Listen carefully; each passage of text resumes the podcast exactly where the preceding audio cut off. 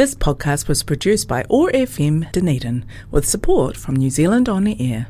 Otago Access Radio, in partnership with Otago Polytech, brings you Blowing Bubbles. Blowing Bubbles brings you positive conversations with people in their bubbles around the world. How are people living their bubble lives? Working from home, keeping kids entertained, and staying connected and getting exercise. And how are these things presenting us with the opportunities to find new ways of living? Every weekday, the Sustainable Lens team of Samuel Mann, Shane Gallagher, and Mawera Karatai reach out from their bubbles to chat with interesting and positive people around the world. Broadcast on Otago Access Radio 105.4 FM and streamed and podcast on oar.org.nz and sustainablelens.org, bringing connection, joy, kindness, and peace in the days ahead. Welcome to Blowing Bubbles, positive conversations with people in their bubbles, their safe spaces around the world. I'm Samuel Mann in Sawyers Bay, Dunedin and I am joined by Mawera Karatai in Whakatane. Kia ora, Mawera. Kia ora, Sam. How's it going? It's going very well indeed. I'm quite pleased that the short week is over because you know when you have a short week, you try and cram the whole week's work into two days.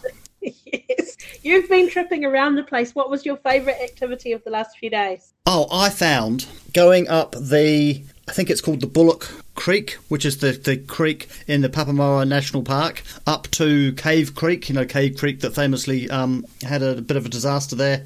How long, how long ago that was? 25 years, I think.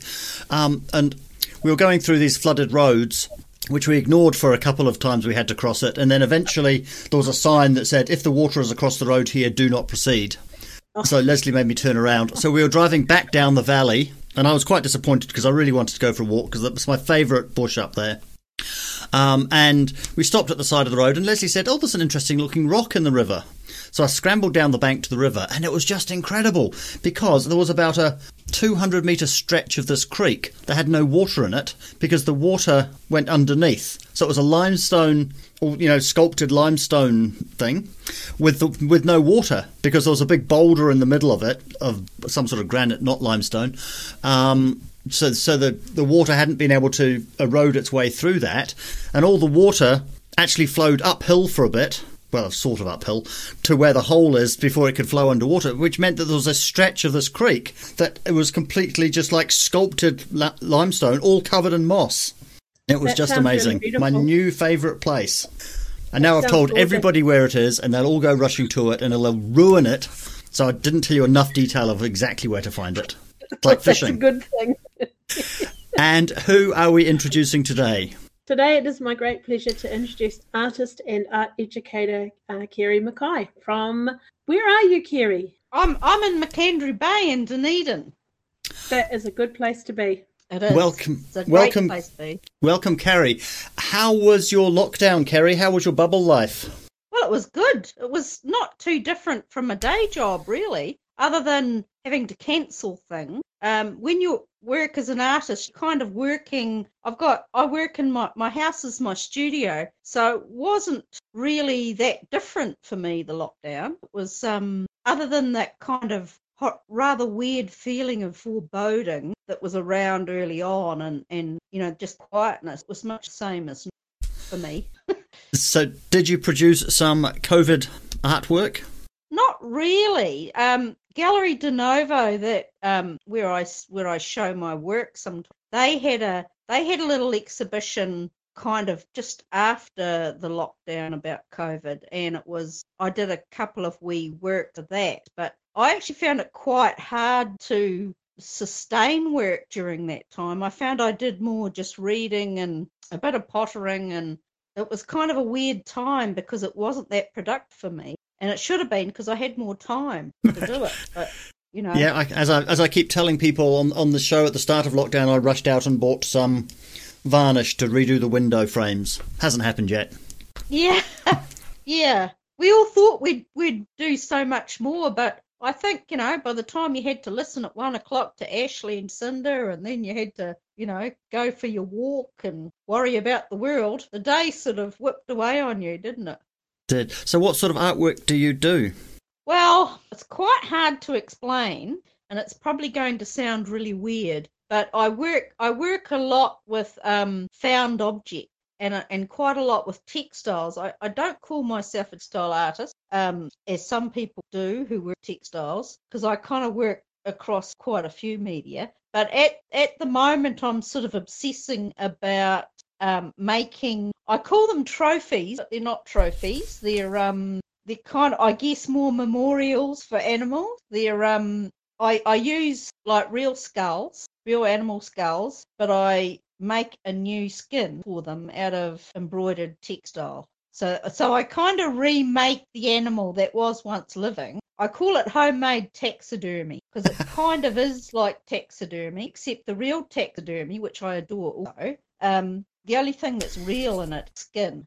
Whereas with my work, the only thing that is real, skull. Even if you can't see it, like in my sheep, you can't really see the skull. I cover them in blankets, so I'm giving the wool back to the sheep. You know how sheep are very um, anonymous in our in our culture. I, I grew up on a farm, um, so I'm kind of a pragmatic farming girl. But I know from years of having pet lambs, things sheep are actually very intelligent, sentient beings but we don't really treat such that kind of anonymous. So with my work, I like to give personality that individual thing back the creature, even though it's an old discarded skull, some farmer or something. You and Mawera should go into into business because Mawera is the wild cook. Oh, you, okay. You really could be using all bits of the animal. Oh, Oh, we no, totally these could. are old, old, old ones. They're all sun bleached, and there wouldn't be much good eating on them. Uh, and I don't. Uh, they're they're found. They're not. You know, I don't go hunting. I'm not a hunter. Um, they're just things that that people give me or I find. So I'm not and sure if it's reconstruct. I'm not sure if it's sensible to ask how that idea came about, but how did that idea come about? I don't know. I've just always been interested in um in in kind of collecting things that I find out in the world. As a little kid on the farm, my brother and I would collect things like dead bird bones and old bits of pottery and we'd put them in the farm buildings as if it was a museum. So I've always I've always had that interest. And then when I did my masters, I did my master of fine arts at mm. the Polytech, the art school in Dunedin, and I kind of did my research on and my exhibitions on um, reskinning, remaking, but I used a handbag. So I did a so I sort of did an investigation of social social handbag because again I think it's a really ignored little object that has kind of been through our been through so many changes in history. It was sort of structured handbag, and what I did is I I treated the handbag a bit like taxidermy and reskinned it and told a new story about it. So story's quite important uh, to my work. Like each little creature I create, there's a there's a narrative or a story with it. Let's take the first of your music selections. Let's have Elton John, your song. We're having the Live in Australia version because that's my favourite album. Why this song? Well, I'm I my sister and I we grew up listening to Elton John when we were kids. I think the Elton John LP was one of the first we saved up our pocket and we had to sort of pool our pocket money um, and we'd go down to Gore and buy um, records. You know, we couldn't afford one each, so we, we'd, we'd sort of, well, my sister would always pick them really because she was older, but I would always agree. And Elton John was one of the ones that we bought a lot of because it was sort of of that era when he, he it was sort of in the 70s I again he was or I don't know, I'm not very good with times, but you know, we grew up with them basically, and I just think it's a beautiful song. It's kind of so romantic but not flowery, and it's I just beautifully written, I think.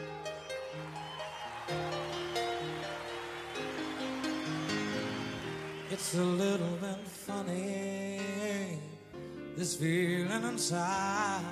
I'm not one of those who can easily hide. Don't have much money, but boy, if I did, I'd buy a big house where we both could live.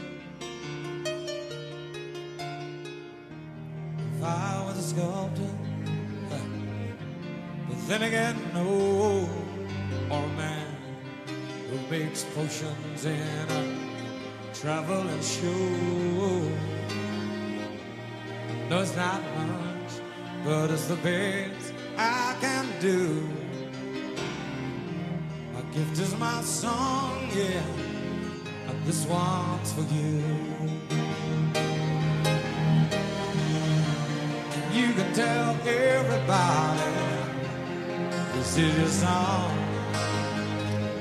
It may be quite simple, but now that it's done, don't mind, you don't mind that I put down how wonderful you're in the world.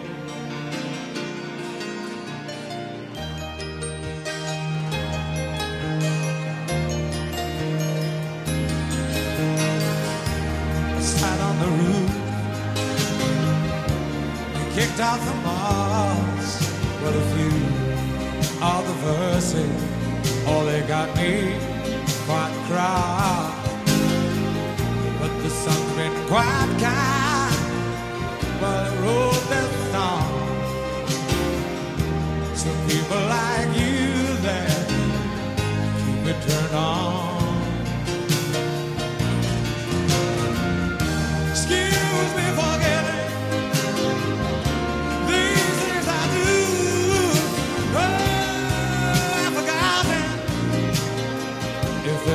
Green or the blue. Anyway, the thing is, what I really mean is that the sweetest eye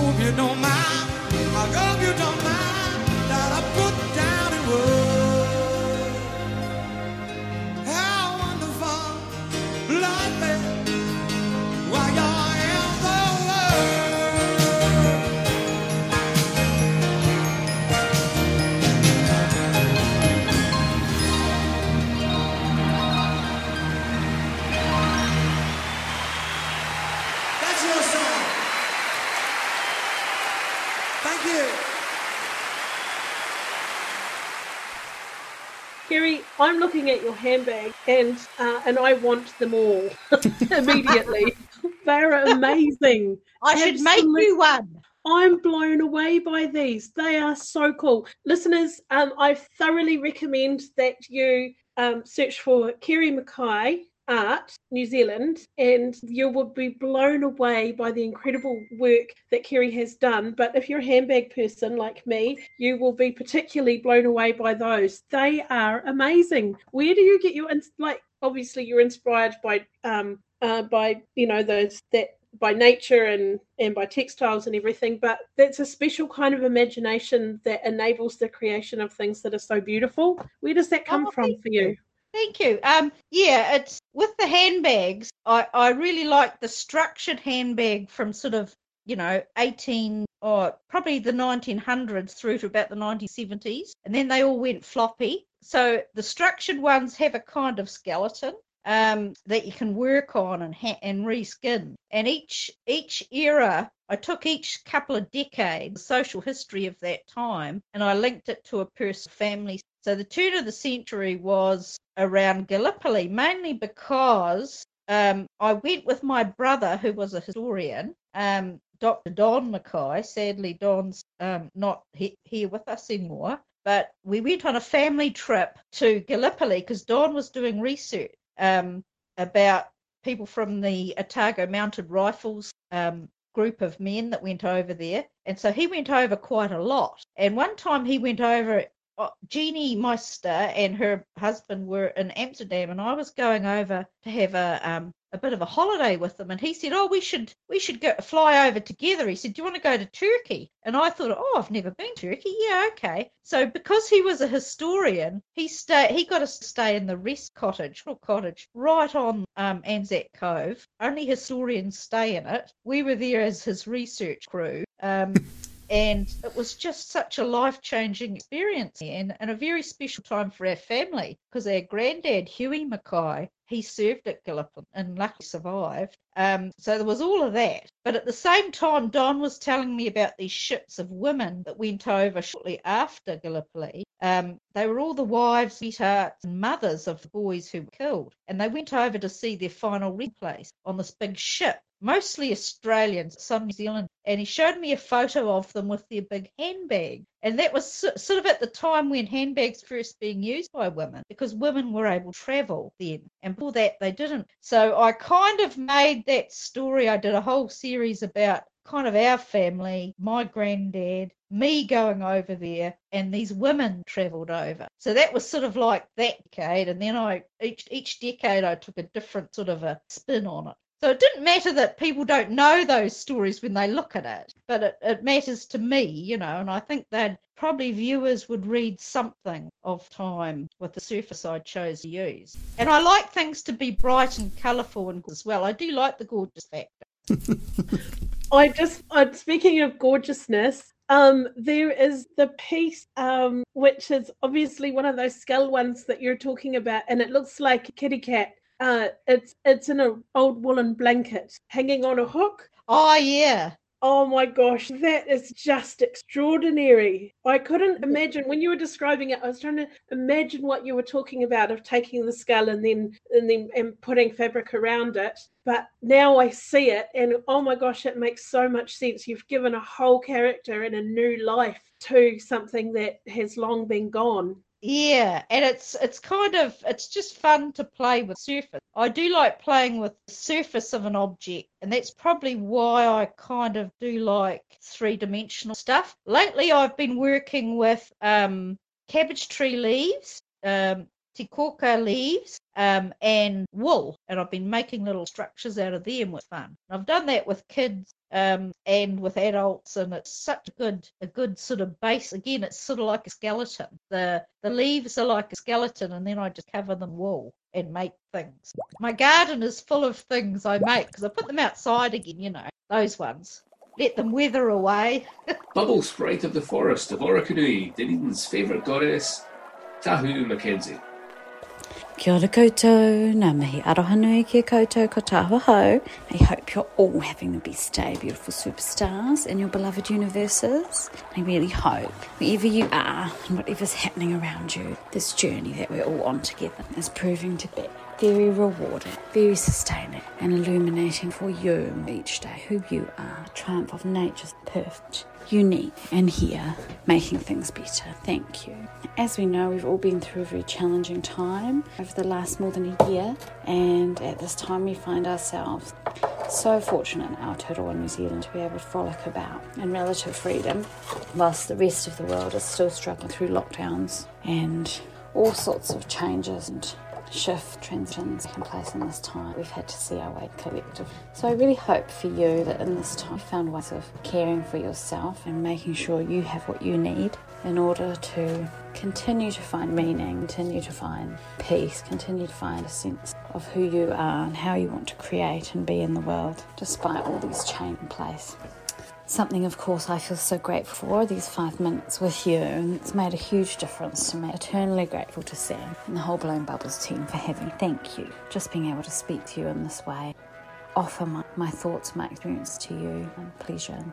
So here I am, the morning sunlight streaming through the window on the slopes of Mount Mopanui at my heart's home workplace, Orokonui Eco Sanctuary, where I've been for the last 12 years. And today, the lovely eco warriors are coming to visit me Port Chalmers Kindergarten. Come every two weeks, and today they're wearing their gumboots, and I'm wearing my pink sparkly gumboots, and we're going to walk all the way down the valley, which is my favourite walk, Eco Sanctuary. So it's about 5k, and it's all downhill, and it's through very, very beautiful old lush, ancient podocarp forests, so trees that are living for hundreds and hundreds and hundreds, if not thousands of years. And it's an opportunity to really have a sense of what Aotearoa New Zealand was like, and of course can be like. It's also an opportunity to see the tallest tree in New Zealand. It's very exciting. Beautiful eucalyptus regnans but also an opportunity to see how gravity and water work together so we can follow these tiny drips of water in their way down the mountainside, pooling and then becoming little streams, little rivulets, creek,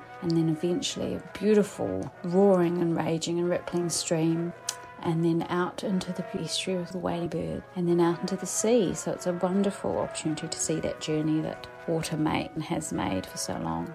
Once we get outside the fence of fence, we've got a different environment. It's farmland. Always really appreciate the differences that everyone sees so clearly when we emerge from forest to farm. And as a species, of course, we're so inclined towards modifying environment, part of what we really excel at. And over time, of course, we're learning that we need to really care and carefully modify our environments back to a more sustainable model for them and life forms. It's wonderful working here at Orokonui where we have a thousand man, and I know that taking place here will outlive me and quite formal structure. Of course, everything place will outlive those of us alive now, but I'm sure the atoms and molecules will be transformed and re- so I really hope for you, whatever's happening around you and whatever you are sharing the world today, you're appreciating you are here with unique gifts to share. And whether conscious, those contribute you're making are making them, we are all co-evolved together.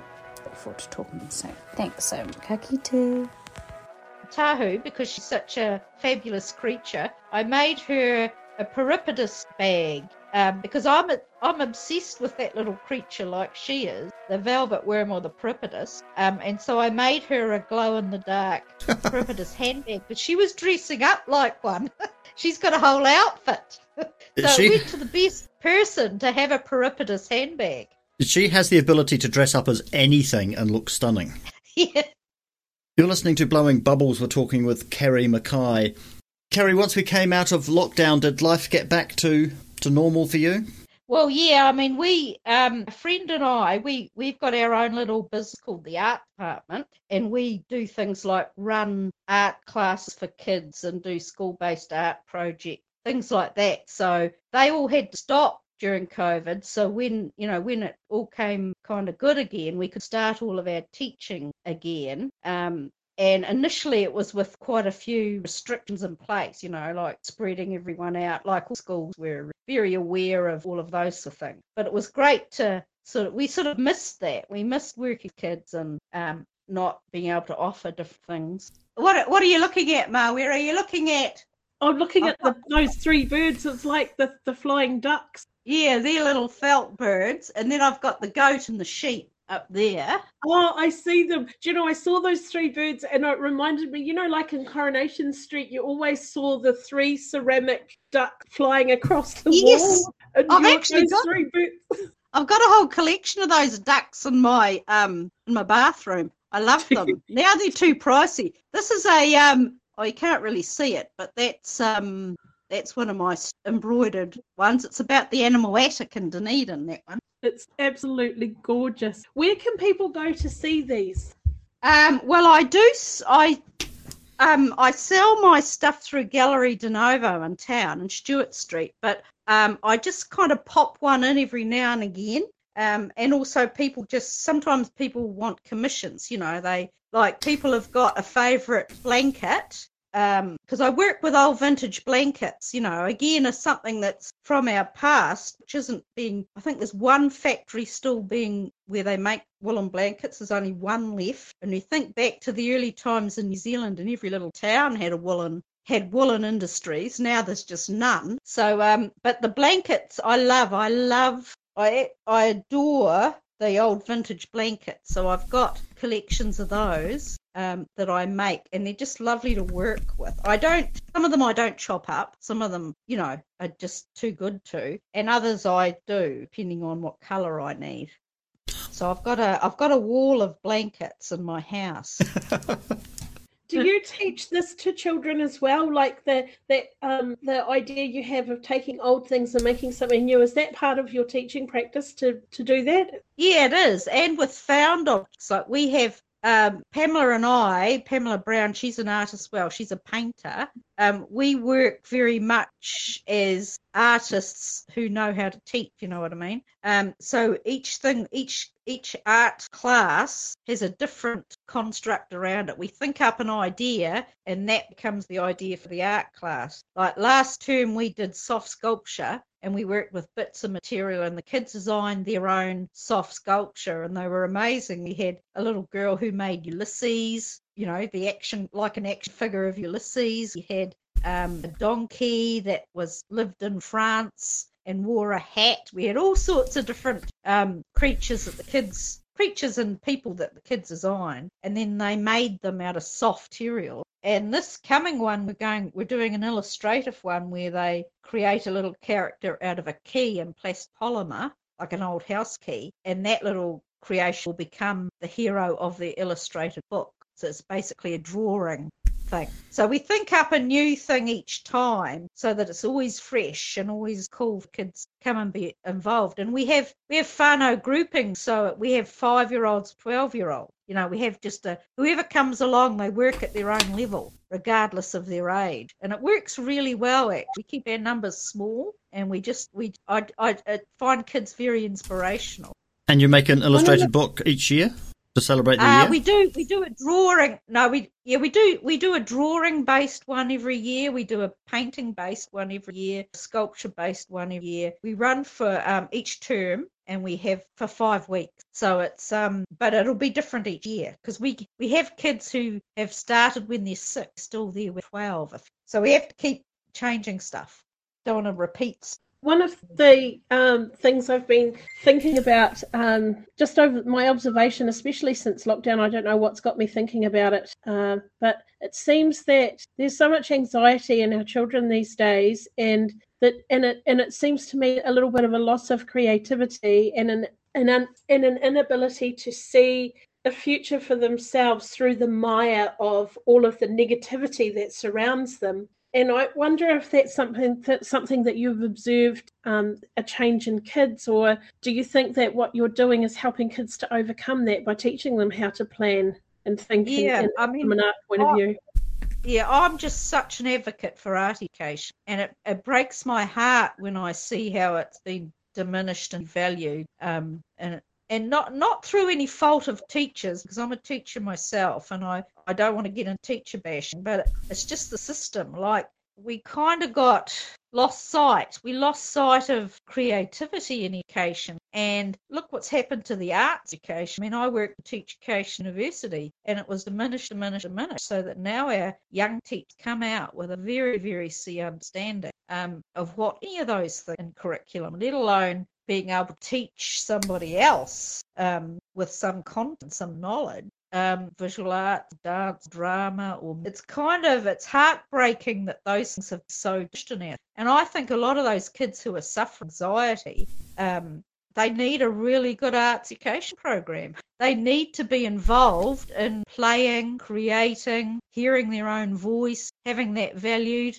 All of those things are so crucial. Learning, full stop. But it's I don't know. We seem to have lost sight of that and and yet, our curriculum is a creative, our New Zealand curriculum is creative and it should have room for that but it somehow it's all squeezed out you know? It's um for somebody who's involved and has been involved in art education all my life really as a teacher and as an educator um it was kind of soul destroying to see what was happening to it within this um especially teacher case so Pamela and I decided we would we would do what we could for kids. We just work directly and um, you know walk away and start our own um, thing, so that we at least were making the difference in the lives of some kids. I just think it's time for New Zealand to take a good hard look at itself and think, you know, our education system needs to be more creative. Stop, and not all not all through a screen. You know, through doing stuff with your hands. You know. And the benefits for that are much wider than the people who might end up being artists. But we need everybody Yes. to, to have that creative spark. Yes, we do. Everybody, I mean, every area of the curriculum is creative and could be, um, especially if you employed a lot of art to teach it. And, and you're right. It's like it's not something that uh, you know. Probably a very small percentage of kids who work with become artists, but they'll all have they'll all have a creative. They'll all live creative lives. I am going to squeeze in the second of your music choices. Let's have Van Morrison. You came very, very close to picking my other favourite album, which is Van Morrison and the Chieftains. But this song's Oh, not yeah, on that album. This is this is Bright Side of the Street. Why this one? Um, I just whenever I hear it, I just it just makes smile. Uh, it's kind of like positive and uplift, and it must be my um must be my Celtic genes kind of rearing up because something about the it's just sort of like a jig or something. It's just I just love it, and I just love his voice.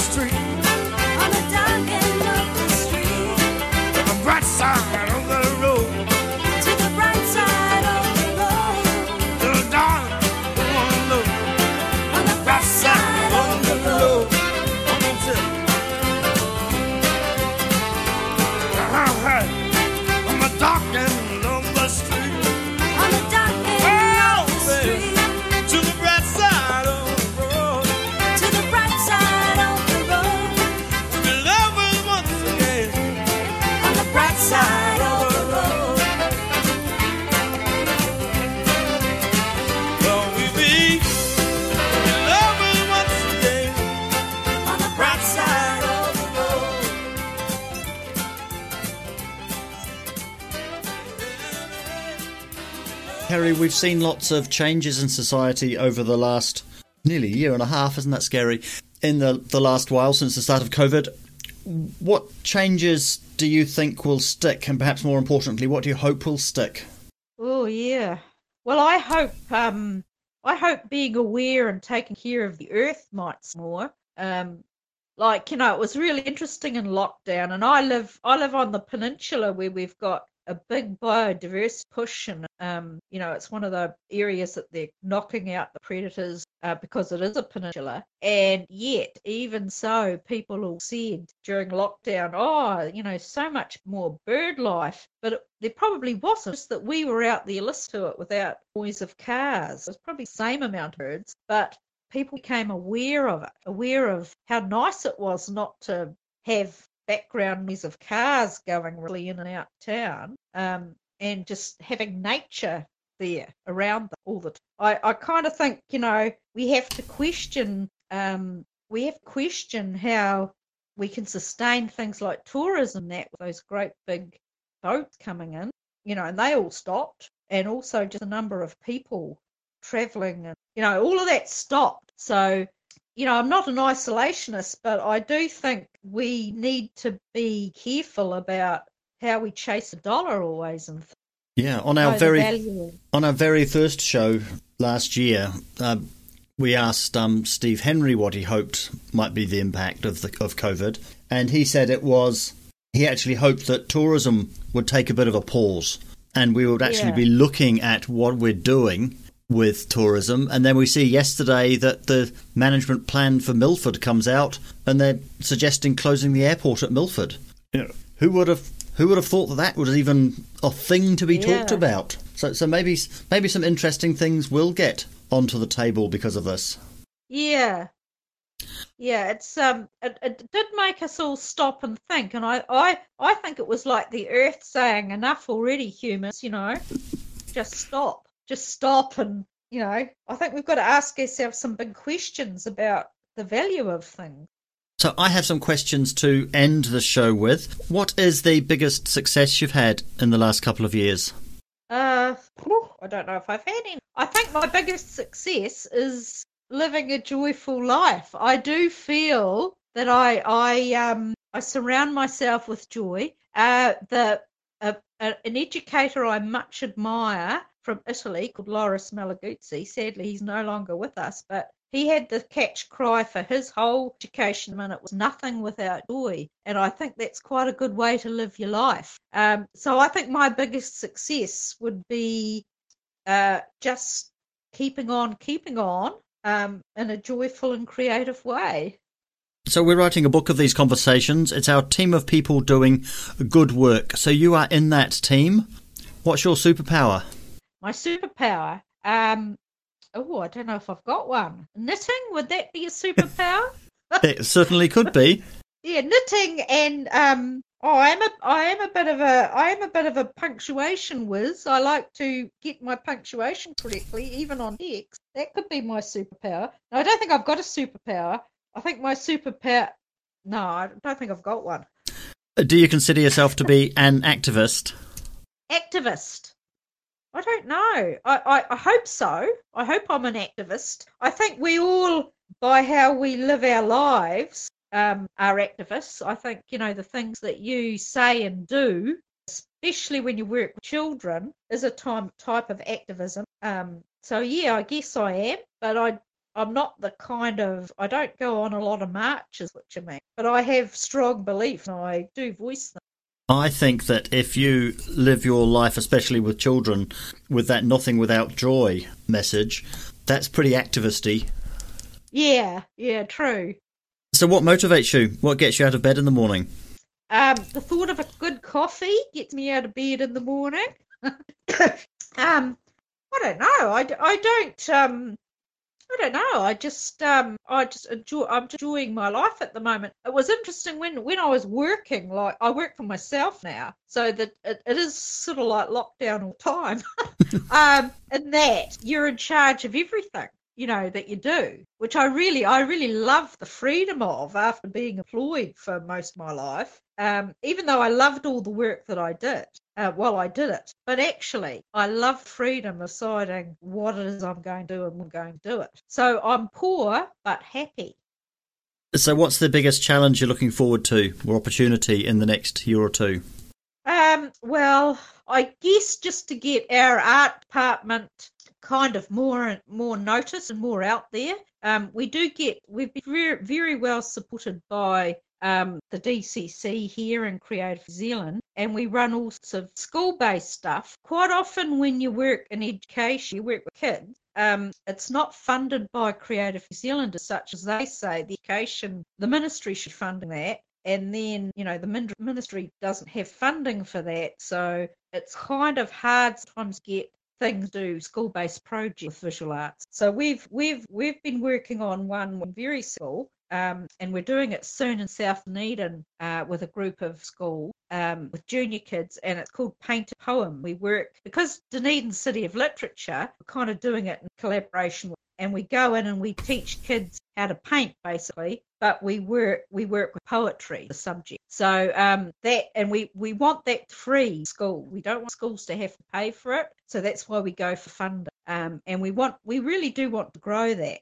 um, this one in South Dunedin is going to be with the schools that work the local poet Liz Breslin, and they wrote their own poem. So we're going to turn their poem into painting um, for each of those schools. So that's coming up. That's exciting. So I guess just getting more um, like letting schools know that they could go to creative school and think up an art project and get us in. Creative schools actually do fund schools to do that, but the word isn't out there yet. Um, we love working with schools. We love going in as artists, um, and you know, because I think I think I was probably about nine before I ever met an artist. I lived in you know deepest, greenest rural Southland. There weren't too many around, so I think it's really important for kids to see that oh, here's something that you know you could do you could you could be a teacher or you could be an artist you know whatever. So we do like working in schools. We love um, the energy that the kids bring to work. And also we love supporting teachers. Teachers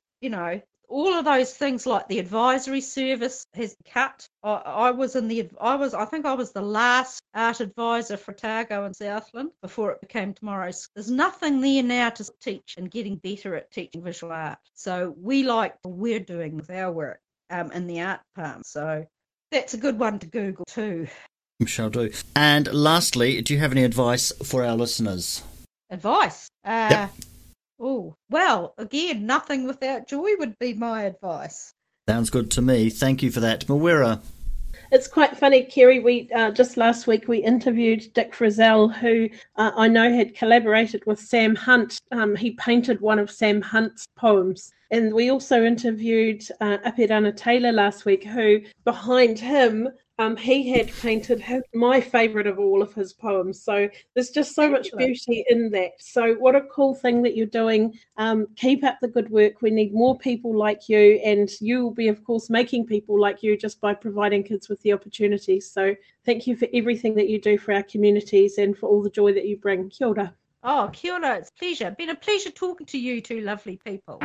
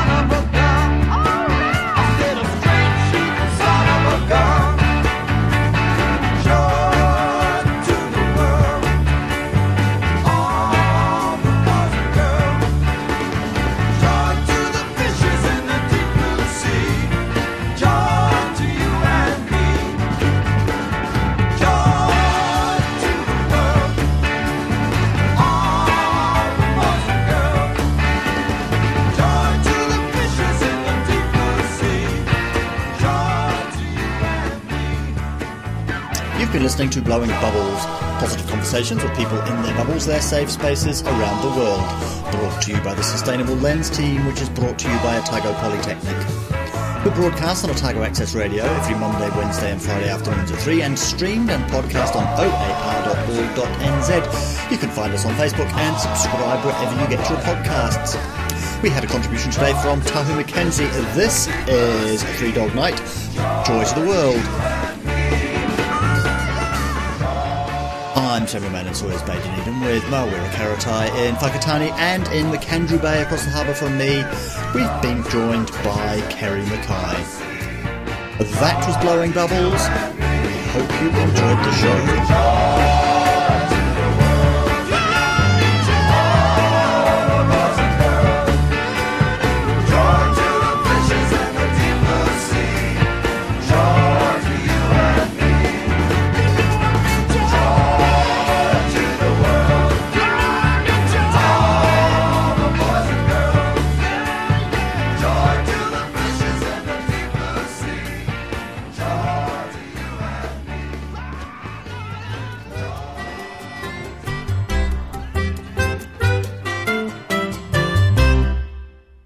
This podcast was produced by OAR FM Dunedin with support from New Zealand On Air.